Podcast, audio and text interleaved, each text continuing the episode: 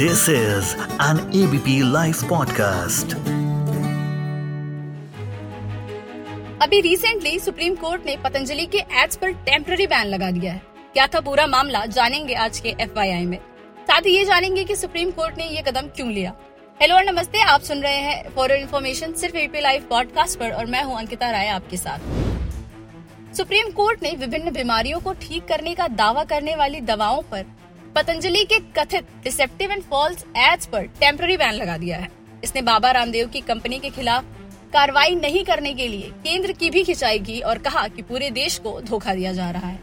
पूरा मामला क्या है वो आपको बताते हैं। दरअसल बाबा रामदेव द्वारा चलाए गए टीकाकरण और आधुनिक दवाइयों के खिलाफ दुष्प्रचार और अभियान के खिलाफ इंडियन मेडिकल एसोसिएशन ने एक याचिका दायर की थी। इसके बाद सुप्रीम कोर्ट ने रामदेव द्वारा सह स्थापित और हर्बल उत्पादों का निर्माण कर रही पतंजलि आयुर्वेद कंपनी के उत्पादों को बेचने के लिए भ्रामक और झूठे विज्ञापनों पर रोक लगाने का आदेश दिया था। पतंजलि आयुर्वेद के वकील ने 21 नवंबर 2023 को सुप्रीम कोर्ट में कहा था कि आगे से कोई भी कानून का उल्लंघन कंपनी द्वारा नहीं किया जाएगा। किसी भी उत्पाद के विज्ञापन, ब्रांडिंग और औषधीय प्रभावकारिता करने वाले कोई भी बयान जारी नहीं किए जाएँगे।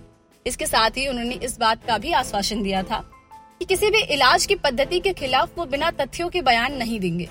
सुप्रीम कोर्ट ने उन्हें झूठे और गुमराह कर रहे विज्ञापनों के लिए आगाह किया था, लेकिन कंपनी अपने वादों पर टिकी नहीं रही। मंगलवार को सुप्रीम कोर्ट में क्या कुछ हुआ, वो आपको बताते हैं। सुप्रीम कोर्ट ने कहा कि केंद्र सरकार अपनी आँखें बंद करके बैठी है, और ये बेहद दुर्भाग्यपूर्ण है।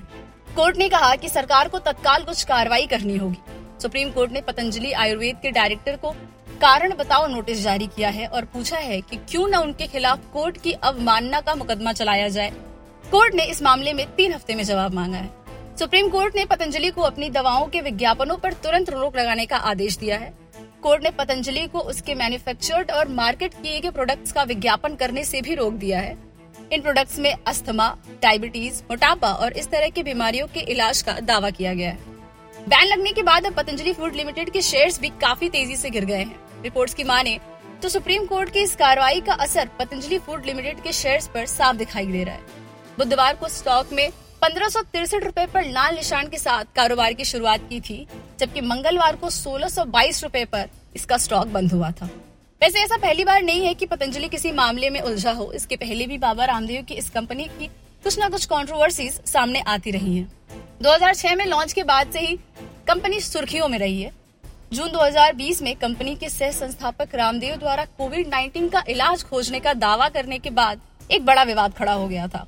शुरुआत में कोरोनिल और स्वासीर के लॉन्च के बाद आयुष मंत्रालय ने कंपनी को तब तक उत्पाद का विज्ञापन बंद करने के लिए कहा था, जब तक कि वो फर्म द्वारा प्रस्तुत दस्तावेजों की समीक्षा नहीं कर लेते।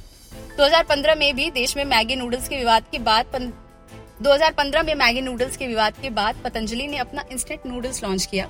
पतंजलि के आटा नूडल्स के पैकेट पर भारतीय खाद्य सुरक्षा और नियामक प्राधिकरण एफएसएसएआई का लाइसेंस नंबर होता है। हालाँकि एफएसएसएआई के तत्कालीन अध्यक्ष आशीष बहुगुड़ा ने इसे खारिज करते हुए कहा कि जिस उत्पाद को मंजूरी नहीं मिली है, उसके लिए लाइसेंस कैसे दिया जा सकता है?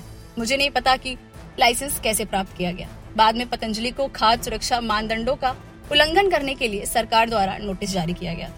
पतंजलि अपने लॉन्च से ही सुर्खियों में बनी रहती है। अब देखने वाली बात ये होगी कि इनके एड्स पर लगा ये बैन कब तक खत्म होता है और पतंजलि सुप्रीम कोर्ट को क्या जवाब देती है। आज के लिए इतना ही। मिलेंगे कल only on AP live podcast मैं अंकिता हूँ आपके साथ। Thank you and good night